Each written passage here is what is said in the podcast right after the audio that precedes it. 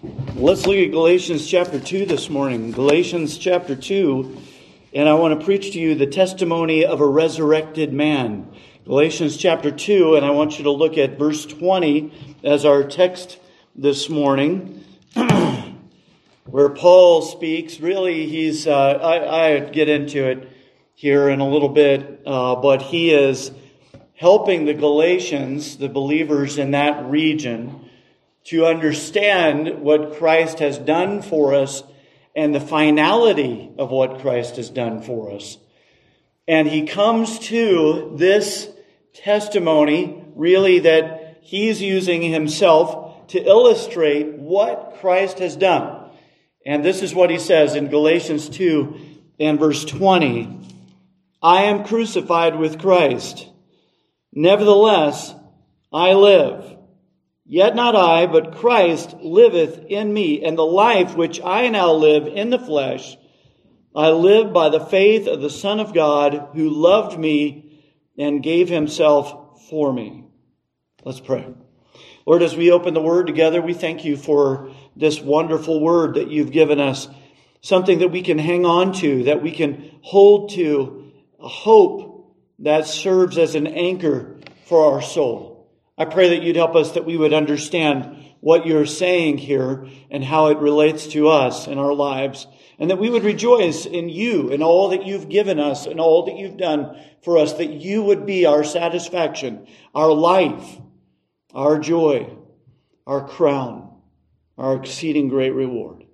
I pray, Lord, that as we open the word together, that all of us would have ears to hear what the scriptures say that we would make any changes in our lives that ought to be made based on what your word says, that we would believe on you, and that we would also live this resurrected life described here in this chapter. We ask it in Jesus' name. Amen. There could not be a more precious saying in all of Scripture than the saying at the end of this verse, our text. The very last part of the verse where Paul speaks of Jesus and says that he loved me and gave himself for me. It seems to me that of all the things that we can hold to in the Word of God, if, if I can say this, that he loved me and gave himself for me, if I can say that, then I have everything. I have everything that a man could ever want because what could be better than that right there? What a thrilling truth. No, long, no wonder it seems what Paul is saying here in this verse, it seems that he is overwhelmed by the truth of it, that he comes to this in awe and wonder that he, who is the greatest, the fairest of 10,000, the greatest of all people, Jesus Christ, the righteous one, the very Son of God, very God, a very God, that He would love me and give Himself for me. We might think that Paul has become a little self-focused in this verse. You see the number of times he uses the word I or me in one verse here. People might want to accuse him of being a little self centered in this. He uses the word I or me eight times in one verse. Most people would say, oh, that sounds a little conceited, a little me focused, a little self centered right there. But his triumph, of course, we see this. His triumph has nothing to do with his own merit or with his own accomplishments, really nothing to do with himself other than that. Paul sees himself as the recipient of the greatest, richest treasure given to him freely, not deserved by him, not earned by him, not merited by him, but given to him by the grace of God who loved him and gave himself for him. Everything Paul points out here is what Christ has done to him and for him. I am crucified, he says. That's not something we would typically brag about. And, and of course, in this day and age, maybe there's a little more honor to being crucified every year at this time of year on Good Friday. Uh, there are people around the world who will voluntarily be crucified. But that only shows the glory of the cross and the fact that people think that there's something really good that happened there. I assure you, when Jesus Christ was crucified, nobody was volunteering for it. Nobody was saying, yes, crucify me too. I want to be crucified. In fact, Peter, the, the church historians tell us that Peter, when it came time to die and the Romans were going to crucify him, that he was so afraid of anything that would resemble what Christ did that he insisted that they crucify him upside down because he did not wish for his death to in any way compare to the death of Jesus Christ. But we know that there was a great reproach in the cross. So when Paul said, I am crucified, this was not a way to commend yourself to the people of that day or to the Galatians in that day. I am crucified, he said. That's the same as saying that I'm scum. I am despised. I am rejected. I am the offscouring of all things. It's the same as if Paul would say that when he said, I am crucified. He says, I live. But immediately he follows that up. By the way, it's amazing. He says, I am crucified. Nevertheless, I live. Crucifixion was death. He said, I'm dead. Yet I am alive. I live. But he immediately follows that up by saying, Yet not I, but Christ liveth in me. And the life which I now live in the flesh, I live by the faith of the Son of God. But notice that last little bit of the verse again. Who loved me and gave himself for me. We could preach a whole sermon on that phrase alone. What an amazing truth. Amazing love. How can it be that thou my God, shouldst die for me. Who ever heard of such a thing? And all the heathenness, all the pagan idolatry in our world, it is never among all the gods of this world, it is never the God who dies for the man. It is always the man who dies for the God. In every religion outside of the Christian faith, the people are expected to give themselves for the God. But in the Christian faith, God gave himself for us. He loved me. He gave himself for me. this is the glory of the gospel that Jesus loved me and gave himself for me. If Jesus is your Savior, if you are resting in Him and Him alone for your salvation, then you also can say what Paul says here. Jesus loved me and gave himself for me.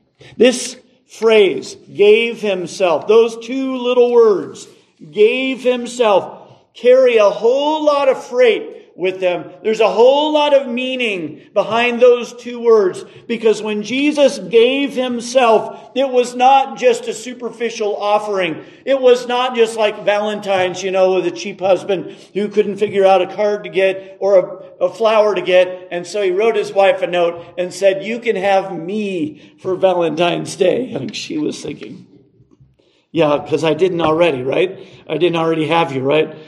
no, that gave himself means more than he just that he gave away what he had or gave out of the wealth of his treasures and gave it to you in handfuls. No, it doesn't mean that because the Bible says that he gave himself and there can only be one meaning. When the Bible says that he gave himself, only one thing that that could possibly point to, and that is the fact that Jesus Christ, when he gave himself, gave himself to be crucified, to be nailed to a cross, to writhe in agony on that cross throughout the day, to suffer and bleed and die and go to the grave and be risen again from the grave. When Jesus gave himself for you, he gave himself by means of the cross and the tomb and the resurrection and the ascension. He did all of that he suffered and bled and died on the cross for you, for sinners. And that's the beauty of the gospel. Jesus died and rose again so that I might live. Jesus died by his death.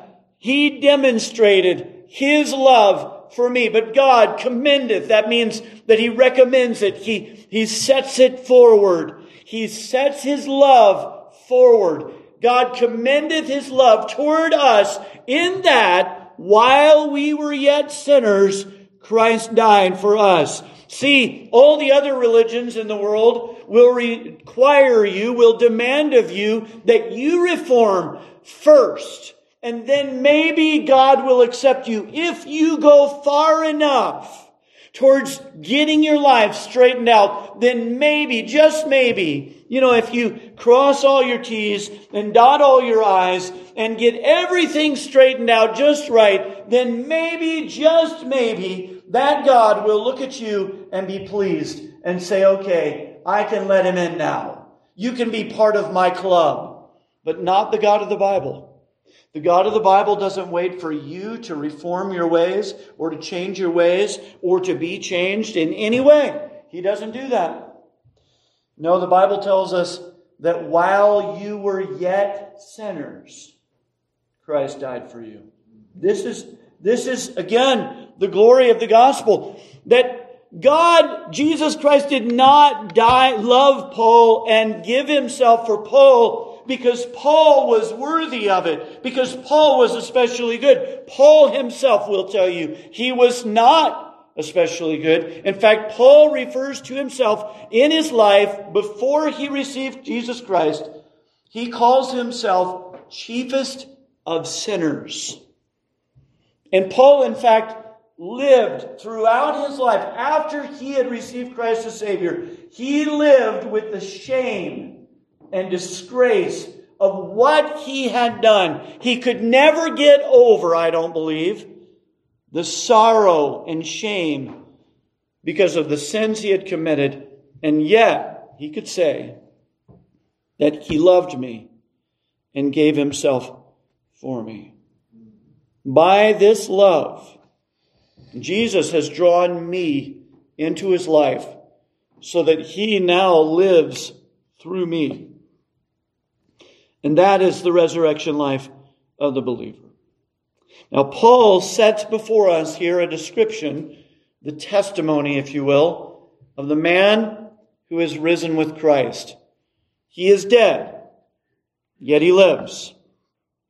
His life is intertwined with the life of Jesus Christ. He is in Christ and Christ is in him, living through him. He, his life depends on the life that Christ lives. And he is fully identified with Jesus Christ. He is not just called a Christian, but he is in Christ, and Christ is in him. I want to point out then four things about the resurrected man that we can get from this testimony of a resurrected man. I want you to see his history, his identity, his principles, and his value. We begin with his history. Paul said, I am crucified. So the history of this resurrected man is that he is a crucified man. See what Paul says. I am crucified with Christ. That when Jesus Christ was bleeding and dying writhing in pain and agony on that cross, Paul said, I am crucified with him. The death of Jesus Christ was the death of me. This is the only way in for a sinner. This is the only way in. And this is the reason why so many sinners refuse to come to faith in Jesus Christ. They will have Jesus Christ. They will have his treasures, but they will not be crucified. They will not be crucified. Now, of course, we're not speaking of, and we won't have a lineup of crosses out in the yard for anyone who wants to become a Christian after we're finished here. But what I mean by this is that there are many sinners who would love for Jesus to take their sins away and love to be absolved of their sins by Jesus. But they will not give up their life to follow Jesus. They will not. And this is what Jesus said. He told us that we must forsake father and mother and wife and brother and sister and even our own life also. And he said, if we will not, we cannot be his disciple. Romans chapter 6 says, knowing this, that our old man is crucified with him, that the body of sin might be destroyed, that henceforth we should not serve sin, for he that is dead is freed from sin. And this is a principle in the Bible that we must take that old life lived for self, that old life that is full of doing whatever I want to do without regard for what God wants if I just happen to be doing something that is good and that God is pleased with, well, that's just as good. But if what I want to do goes against what God says in His Word, I don't really care because I want to do it. And that's the way people live. And that's exactly what must be nailed to the cross with Jesus Christ. The man of sin, the body of sin must be destroyed. And the only way is to be crucified with Jesus Christ. This crucifixion with Christ then is not just a theoretical thing. It's not literal in the sense that we won't be lining up crosses out in the yard for people to be nailed to, but it is not theoretical either. We're not saying that this is just something that just kind of happens, but this is a matter of saying that I'm going, if you seek to save your life, the Bible says that you will lose it. That's what Jesus said. But he that loses his life for my sake shall find it. So the testimony of a resurrected man is, first of all, that he is a crucified man. You cannot be risen from the dead unless first the old man is crucified with Christ. When we take Jesus as our Savior, we identify with him in his death, in his burial, in his resurrection. The body is then considered to be dead to sin, but alive to God, so that no more will I live by the principle of I do what I want to do. But from this day forward, I say that what God says, I do. And what God forbids, I don't do and what I, I determine what I'm going to do and what I'm not going to do on the basis of what God says in His Word and not just what pleases me, but what pleases Him.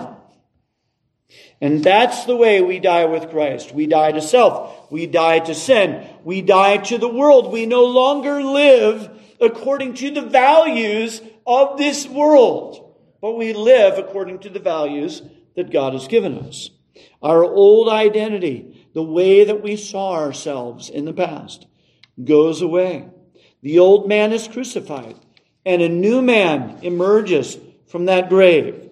Paul uses the perfect tense here when he says, I am crucified. Now, the perfect tense means that this is something that is already accomplished, fully accomplished, completed in the past, and that continues in full force in this present moment. So when Paul said, I am crucified, he is saying that this happened in my life. I can tell you when it happened. For Paul on the Damascus Road, when he had a face to face encounter with Jesus Christ, and Jesus said, Paul, Paul, Saul, Saul, I'm sorry, because his name was Saul back then. Saul, Saul, why persecutest thou me? It is hard for thee to kick against the pricks. And Saul surrendered to the Lord, who he had persecuted,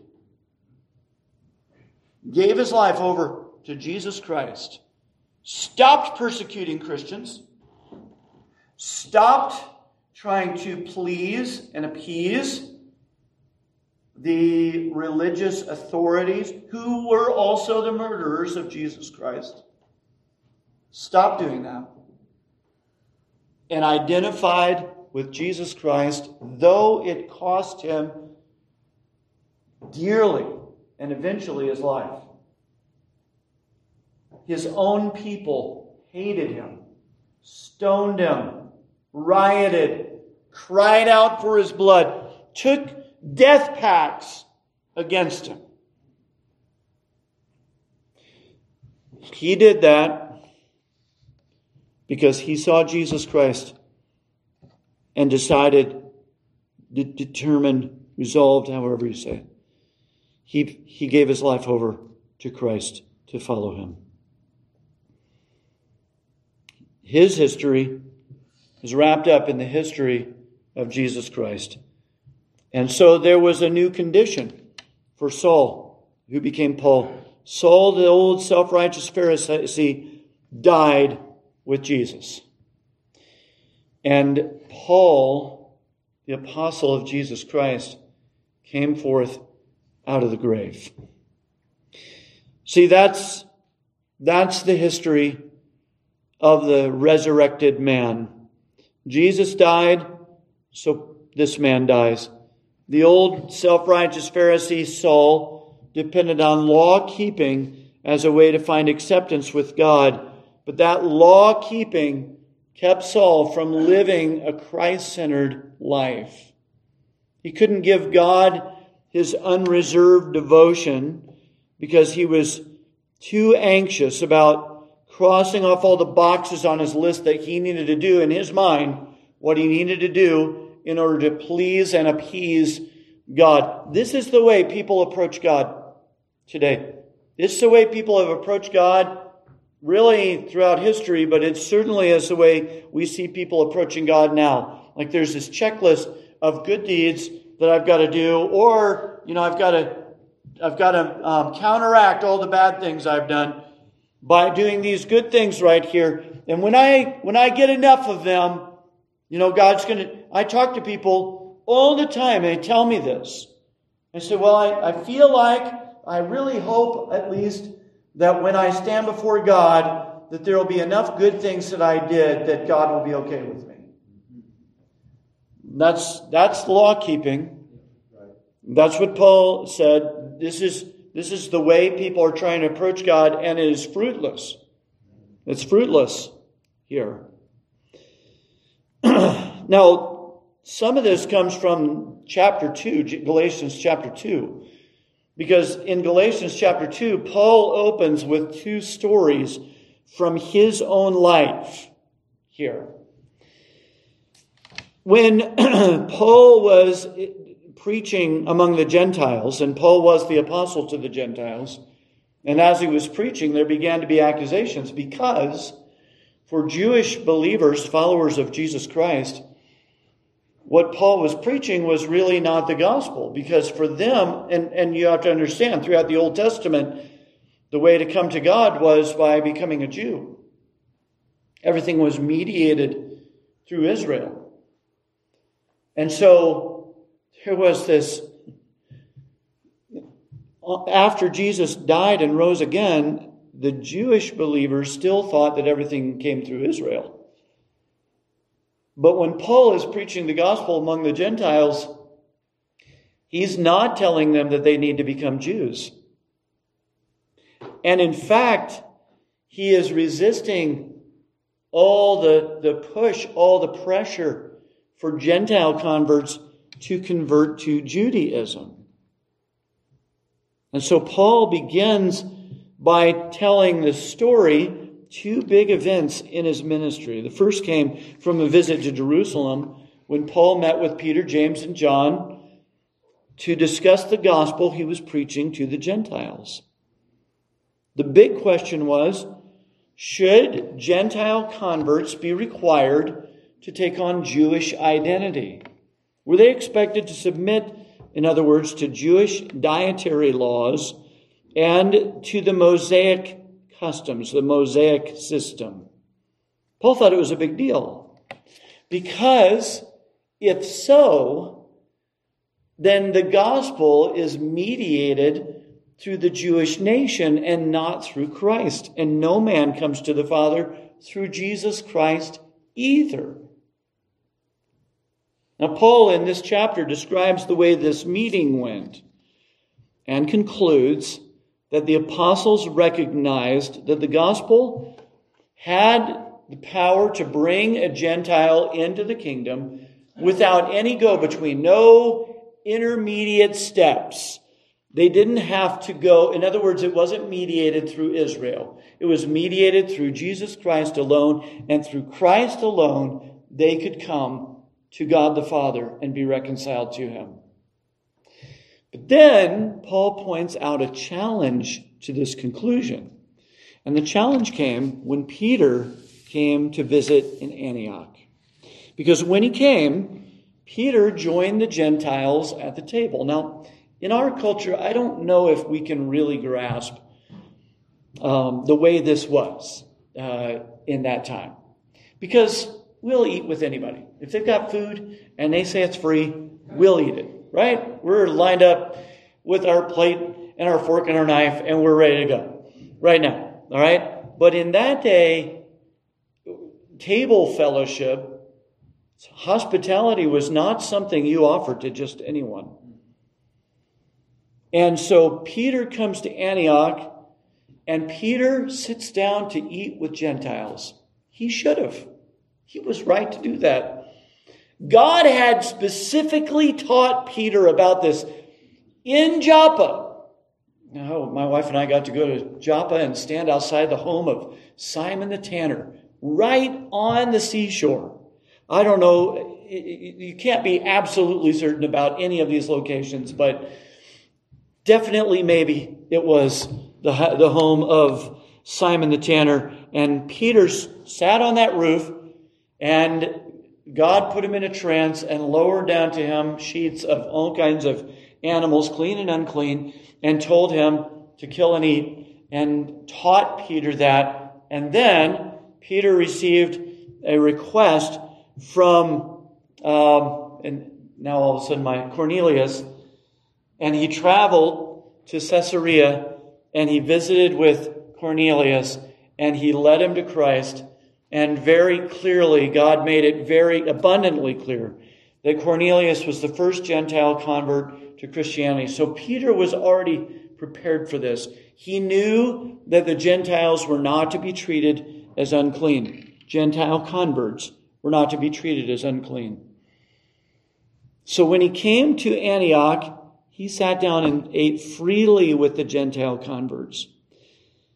In other words, Peter treated them as if the gospel had brought them immediately into the kingdom as full members. But then, as Paul tells it, some from the circumcision party came from Jerusalem. And they believed that the gospel had to be mediated through the Mosaic system. And when they came, Peter got nervous. They're going to see me eating with these Gentiles, and they're going to think that I have turned my back on Israel, that I've rejected Israel with, can I say it this way, all of Israel's prejudices.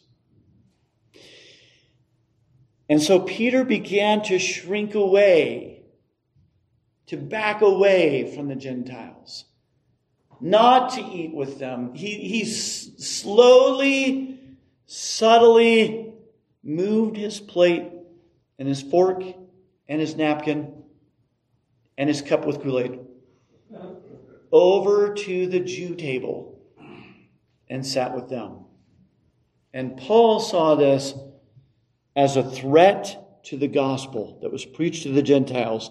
And so he openly rebuked Peter for it. And Paul rehearsed these events to explain why and how he could set aside the Mosaic system and join the Gentiles at the dinner table. He said it this way in Galatians 2, verse 15. We who are Jews by nature and not sinners of the Gentiles, knowing that a man is not justified by the works of the law, but by the faith of Jesus Christ, even we have believed in Jesus Christ that we might be justified by the faith of Christ and not by the works of the law. For by the works of the law shall no flesh be justified. Now this word justified, justification is a legal term here that declares you not guilty. It is an official declaration that you are not guilty and it's not a legal fiction. You are guilty. You have sinned, but just by means of justification, God says you're not guilty, not because you didn't do it, but because your sin was placed on Jesus Christ, was removed from you, and in fact, the, the righteousness of Jesus Christ was given to you, placed on you, and God then declares you not only not guilty, but declares you righteous because Christ's righteousness is placed on you. Now this is the plan that God has made for us to be saved, for sinners to be saved. And this justification, which is pronounced on the sinner, the sinner pronounced not guilty, the sinner pronounced in fact righteous, this is given to you by faith. You receive it by faith. I like the description of faith that really is the part of you, that spiritual part of you that God designed to receive the gift. So God gives you this gift of His grace and you receive it by faith. Just as if I were giving you a gift, I would put it in your hands. You would take it with your hands.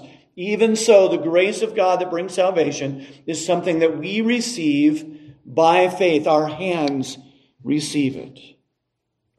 So then faith justifies. Not that God accepts the man because he believed, but because by faith he takes hold of what God gives. He takes hold of the grace, the gift of God, which is eternal life. And so Paul had received, by faith, had received this gift. And so had these Gentiles. They also had received this gift. Now, God did not add a step for the Gentiles that was not required of the Jews. The Jews came to faith in Jesus Christ the same way that Gentiles do. They received the gift. That's it. And if, if the Gentiles were required to take an extra step and become like Jews and submit to the Mosaic law specific to Jews, then there would be an extra step there. An extra thing that Gentiles had to do. Now, I don't know about you. I'm a Gentile. I am thankful that there's not an extra step that I have to take that Jewish converts don't have to take. I'm thankful that we all come the same way, through the same door, through the same gateway, the same path, the same way, the same truth, the same life. I almost said wife. The same life no man comes unto the Father but by Jesus. This is God's plan for our salvation. So then faith justifies. Then notice what Paul says. For I, through the law, am dead. Verse 19 is what I'm reading. I, through the law, am dead to the law that I might live unto God. So Paul is saying here that the law itself declares that that old Mosaic law no longer applies. The old Mosaic system no longer applies. I, through the law, am dead to the law, that I might live unto God. And here's why. Here's why. Jesus Christ in the gospel perfectly fulfilled all that the, the law required, so that Paul no longer is accepted for his law keeping. He is, he is accepted for the sake of Jesus Christ alone. His faith in Christ attaches him to Christ, so that whatever happened to Christ happened to Paul. And that's how it goes for us. Because, see, this is what the law does. The law gives you a long list of things that you're to do. Long list. In order to please God. And then you know what the law does? It shows you all the ways that you're failing. Points out your failures over and over and over again. Never offers a helping hand, but sits back like this and watches you fail and then points it out to you and then condemns you. Condemns you for your failure. the law has no power to deliver a sinner from his sin at all. The only thing the law does is to bury you in your sin. The law condemned Jesus, not because Jesus did something wrong, but the law condemned Jesus. The sins of mankind were placed on Jesus. And because he died on a cross, and because the Mosaic law specifically said, Cursed is anyone that hangs on a tree. Therefore, Jesus himself was cursed by the law. The law cursed Jesus, but the law could not maintain the charge against Jesus because Jesus was righteous and without sin. He bore our sins. He was crucified, and so the law cursed him. But the law's demands were also satisfied because Jesus died the death of a criminal. And then Jesus triumphed over death and over the law. He rose from the grave. He rose again. And this is the good news for us. Because we're not accepted for anything that we do. We are accepted for what Jesus did.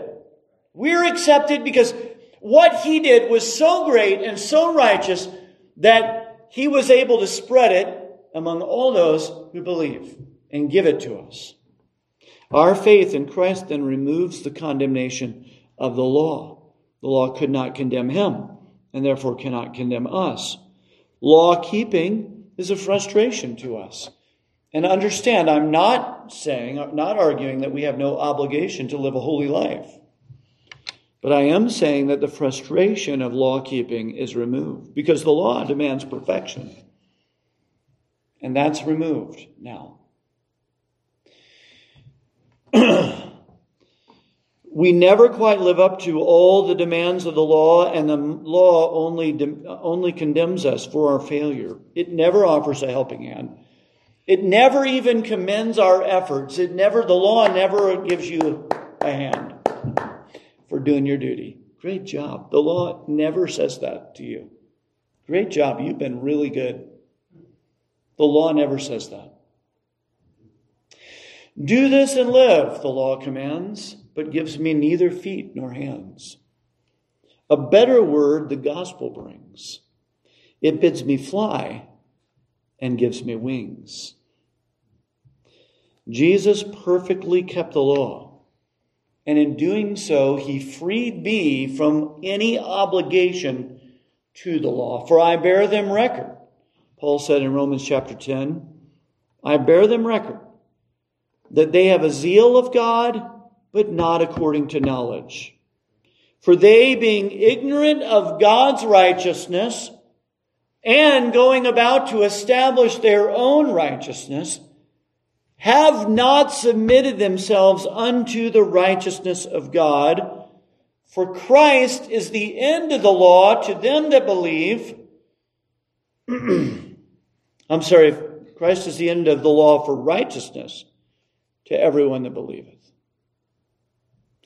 So, see, this is the way our history is all wrapped up in the history of Jesus Christ, all intertwined with the history of Jesus Christ. As I said, what he has done, we have done through him. He perfectly kept the law and all of its requirements. And that righteousness of His has been imputed to us.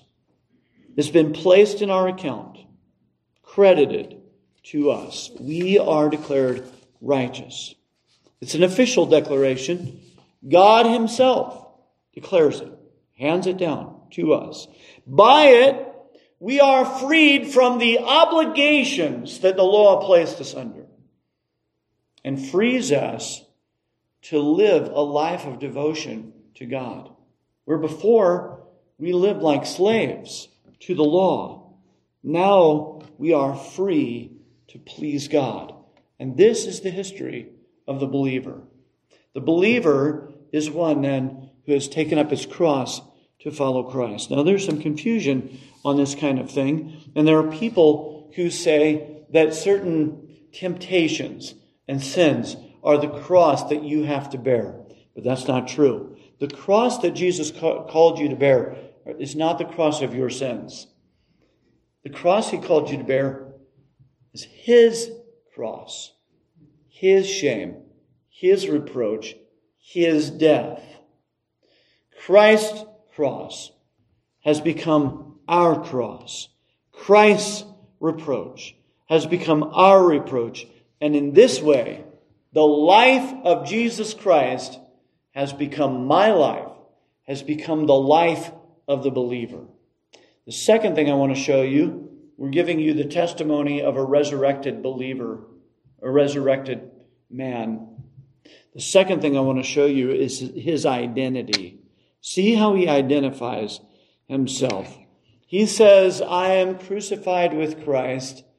Nevertheless, I live, yet not I, but Christ liveth in me, and the life which I now live in the flesh. I want you to notice that.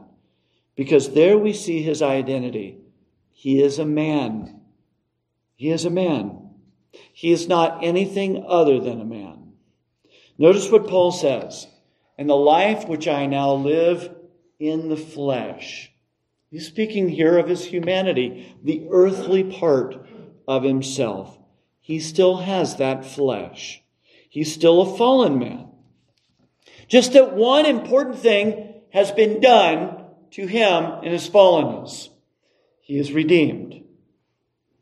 By the grace of God, the ruins of the fall are being repaired and his lost humanity is being restored.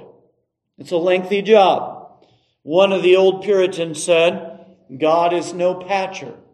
He doesn't come along and patch up what you tried to fix yourself, what you tried to repair yourself. The things that you did in order to repair the ruins have to be torn out as well. God tears down what we built all the systems that we put in place in order to try to earn God's favor. He takes those away. God doesn't add on to them. He does not attempt to improve them even. He doesn't do that. He's not trying to improve what you are doing in order to save yourself. God tears those out. But understand, your humanity came from God Himself. He made you a man. And when He made you a man, He made you in His own image. So to be human is to be an image bearer of God. that then is the, the valuable part of yourself. The part of you that bears the image of God is a valuable part of you. And that is the part that God repairs. The part that He made and you ruined he is restoring. He restores that image that we defaced. When Paul says, in the life which I now live in the flesh, he is speaking of our ruined humanity. So it's Paul, the man who is speaking, Paul who lives in the flesh. Yet Christ lives in him. Jesus Christ lives in Paul. And this is not mental illness on the part of Paul. It's not a spiritual schizophrenia here. There are two persons. That's what Paul is saying. two persons alive inside of himself Paul and Jesus.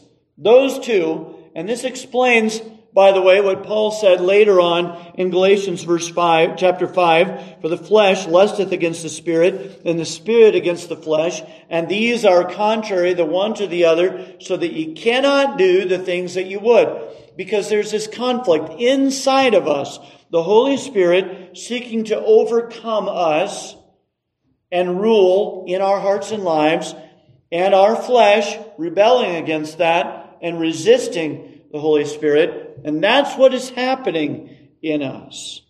The inner conflict is the result of these two persons, yourself and Jesus Christ, seeking dominion in one body.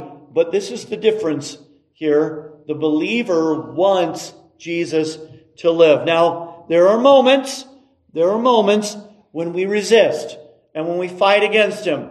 But ultimately, we want Jesus to rule. We want Jesus to win. Believers don't just want Jesus to live in them in a corner or in a closet or limit Jesus to a room. But a believer wants Jesus to rule and reign, rule and reign in every part of ourselves. The believer takes up John the Baptist's motto. He must increase. I must decrease. And so he wants Christ to live in him so thoroughly that the Christ life that is in him will shine out through him. Spurgeon said that the Christian wants to be like a book printed in plain letters in which men might read a new edition of the life of Jesus Christ. A new edition of the life of Christ printed in your life. You as the book. He said that a Christian ought to be a living photograph of Jesus Christ, a striking likeness of his Lord.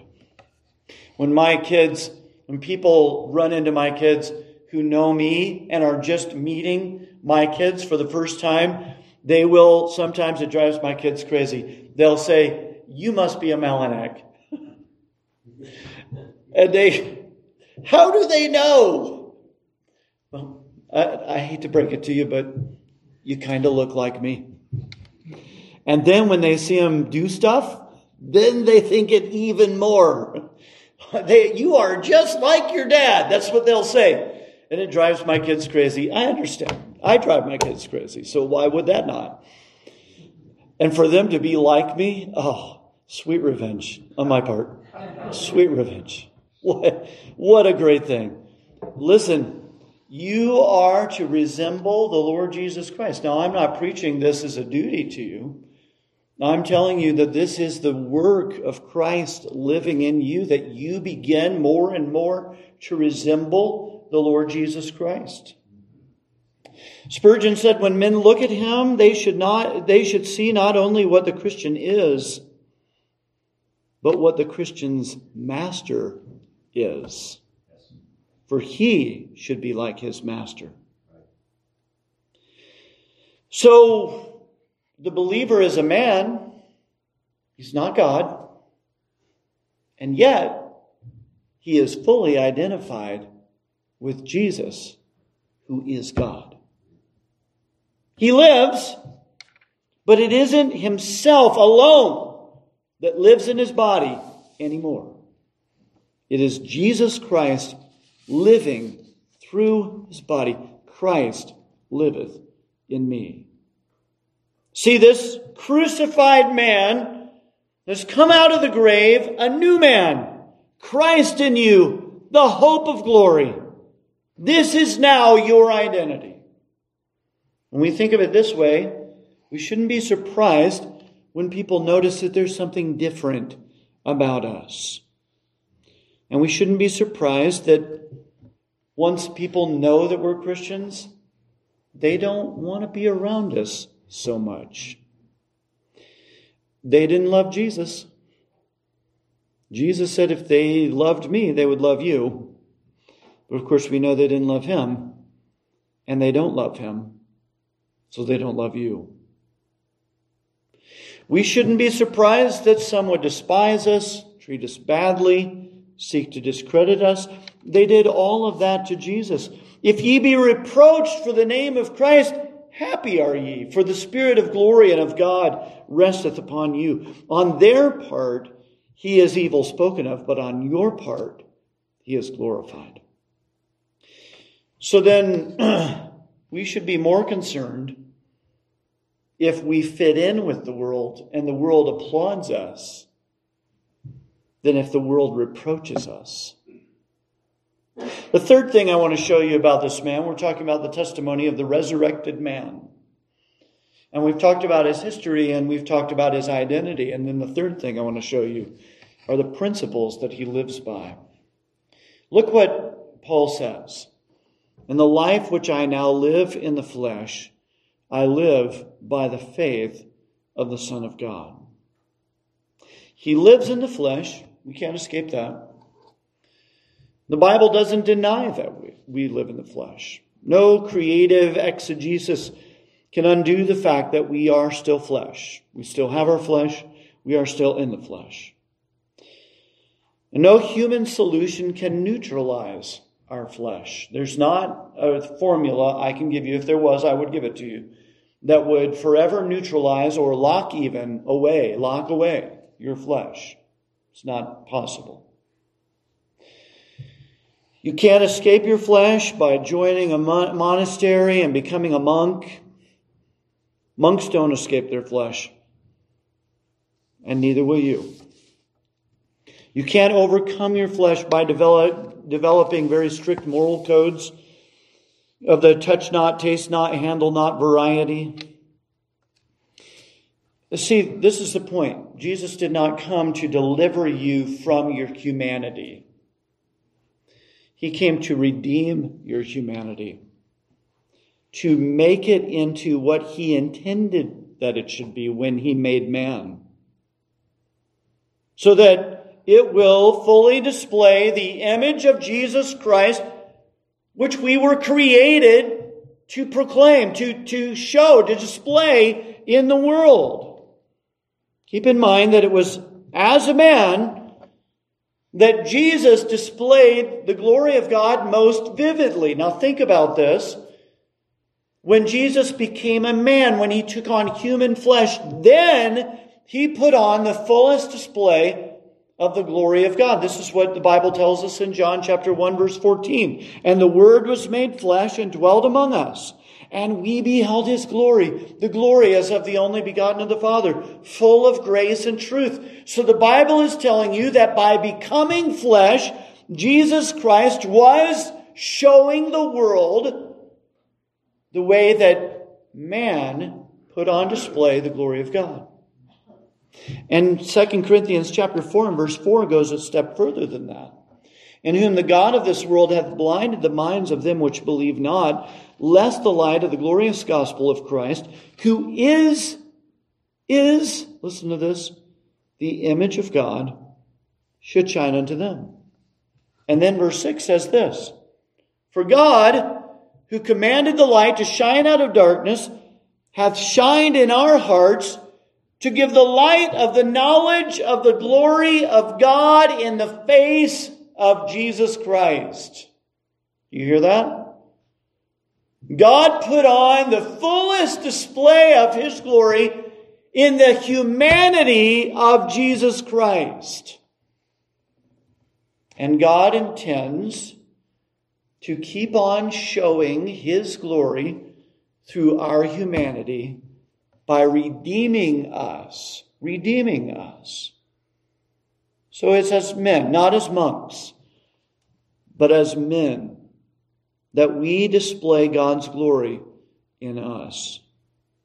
Sometimes Christians get some strange notions in their head, and one of those strange notions that seems to come up from time to time is the escapist notion. I'm just going to get away from everybody. I'm going to go live off by myself like a hermit somewhere. And then that way, I won't be influenced by the world at all and people won't get me into sin, and then I can really live for God. No. No, that's not how God intended this. Salvation teaches us how to live life in the flesh rightly. It doesn't teach us how to shed our flesh, but how to live in the flesh rightly. Not by secluding ourselves, not by avoiding all contact with worldly things, but by putting on the whole armor of God and going to work for God.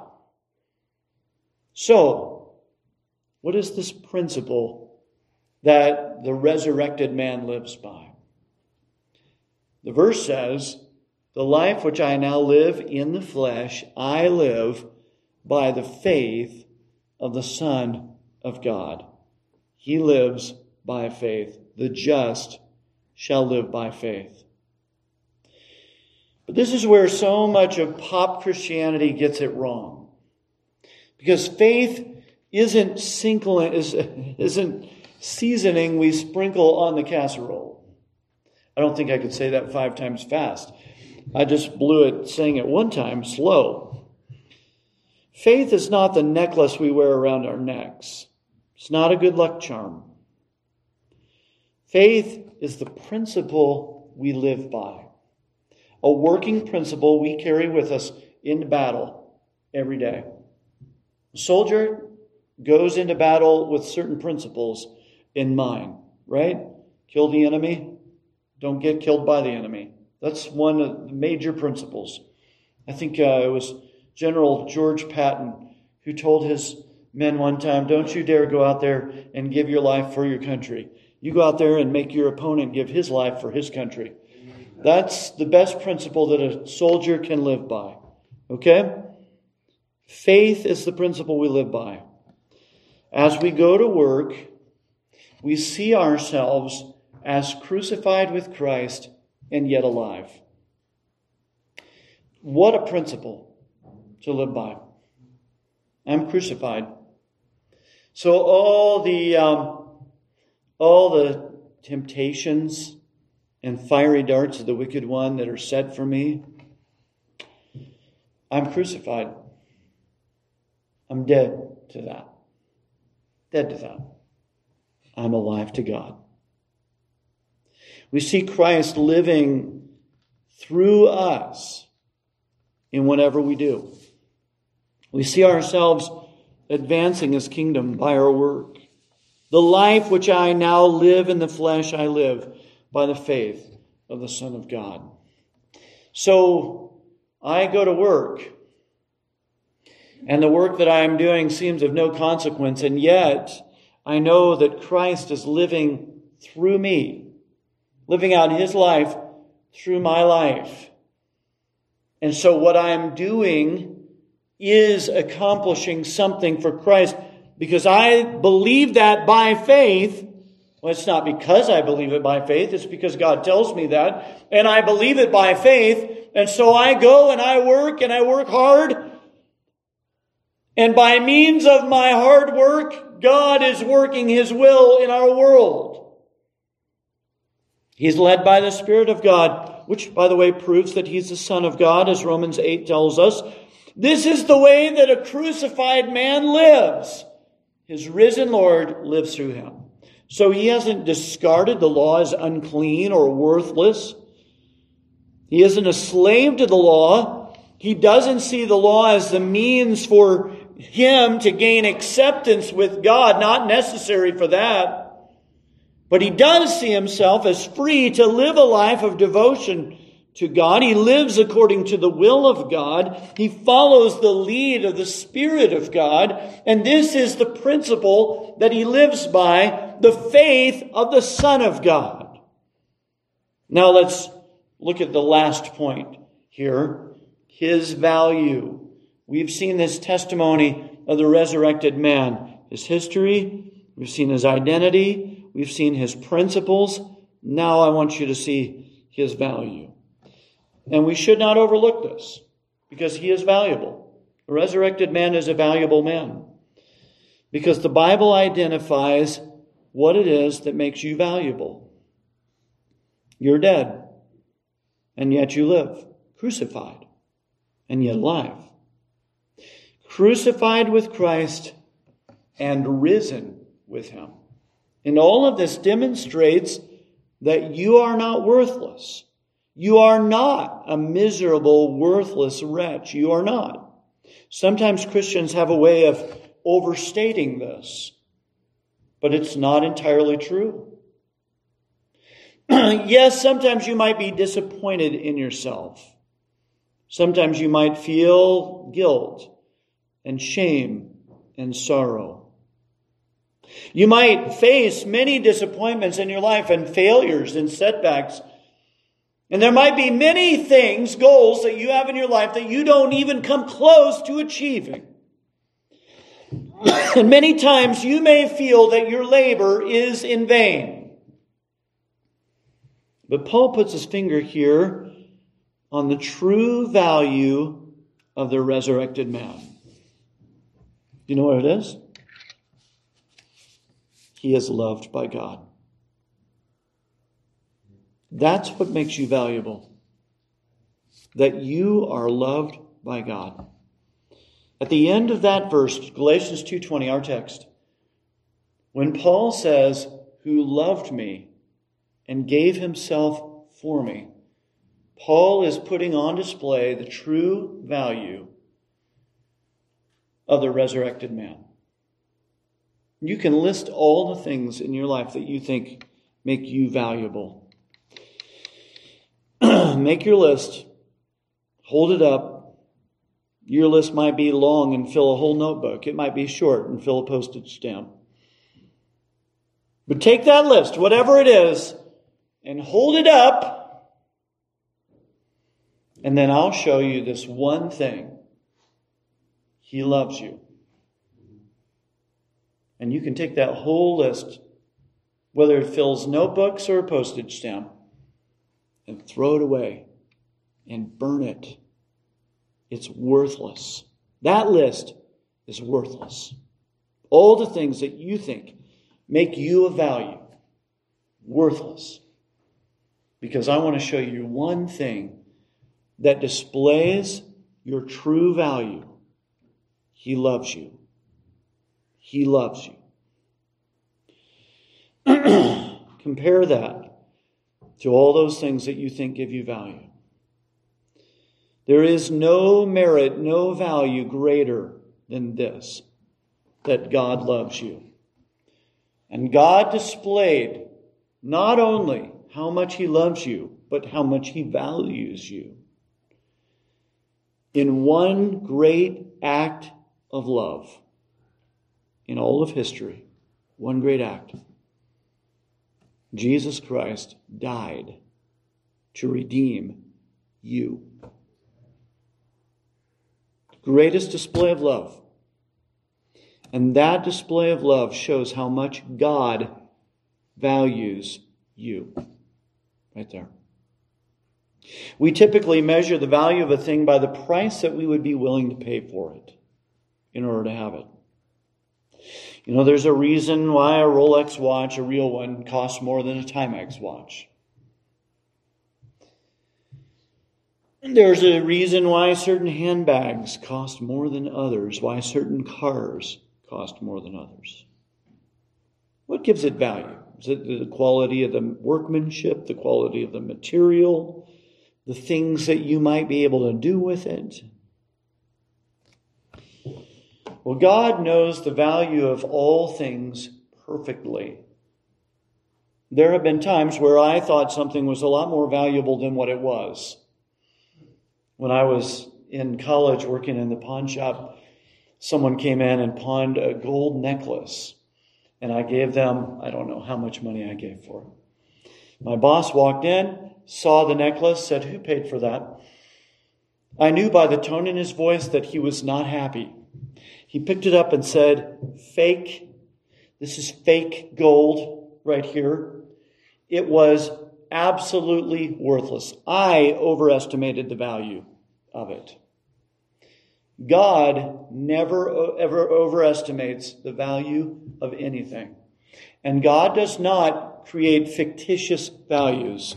You know, there is this thing of fictitious value today. There are these things I think they're called NFTs or non fungible tokens that they have now where you can buy a non-fungible token and you have a theoretical share in some great work of art. You don't actually own the work of art. You never will actually own all the work of that work of art. But, you know, you own like a theoretical piece of it. It's really worth nothing at all. But you can pay lots of money to have it. God doesn't create fictions with that. God gives real estimations of real value.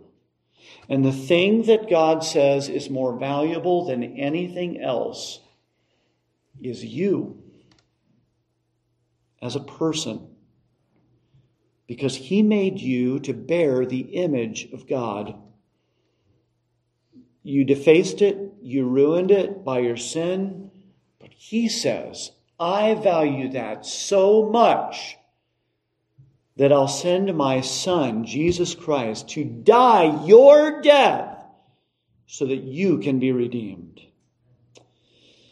For as much as ye know that you are not redeemed with corruptible things, as silver and gold from your vain conversation received by tradition from your fathers, but with the precious blood of Christ, as of a lamb without blemish and without spot. You aren't resurrected because you're especially good or because you're especially valuable. Your value isn't found in anything that you do, in any talent that you have, in any ability that you have. Your value is found in the image of God that was placed in you when God made you. You ruined that image. You assaulted it by your sin. But God places such a high value on that image, His own image, that He determined to send His Son, Jesus Christ, to die your death in your place, to redeem you with His blood. And He invites you to participate in the death, burial, and resurrection yourself, to be crucified with Christ, so that you also might live, yet not you alone, but Christ living in you. The life of the risen man is a life of contrast. He's crucified, yet he lives. He's dead to the law, alive to God. He's free from the law's condemnation, yet obedient to Christ's will. He lives in the flesh, but he lives by faith, not by his flesh.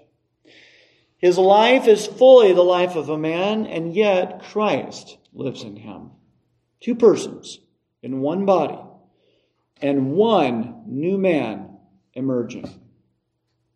If you have come to Christ in faith and repentance, this is your unchanging, unchangeable reality. You are resurrected. You are a risen man buried with him by baptism into death, risen with him. But if you have not come to Christ by faith and repentance, then you are called on to repent and believe the gospel. Leave behind that old life, crucify the old man with his affections and lusts, and come to Christ to be transformed, made new, Christ living in you. This is my testimony.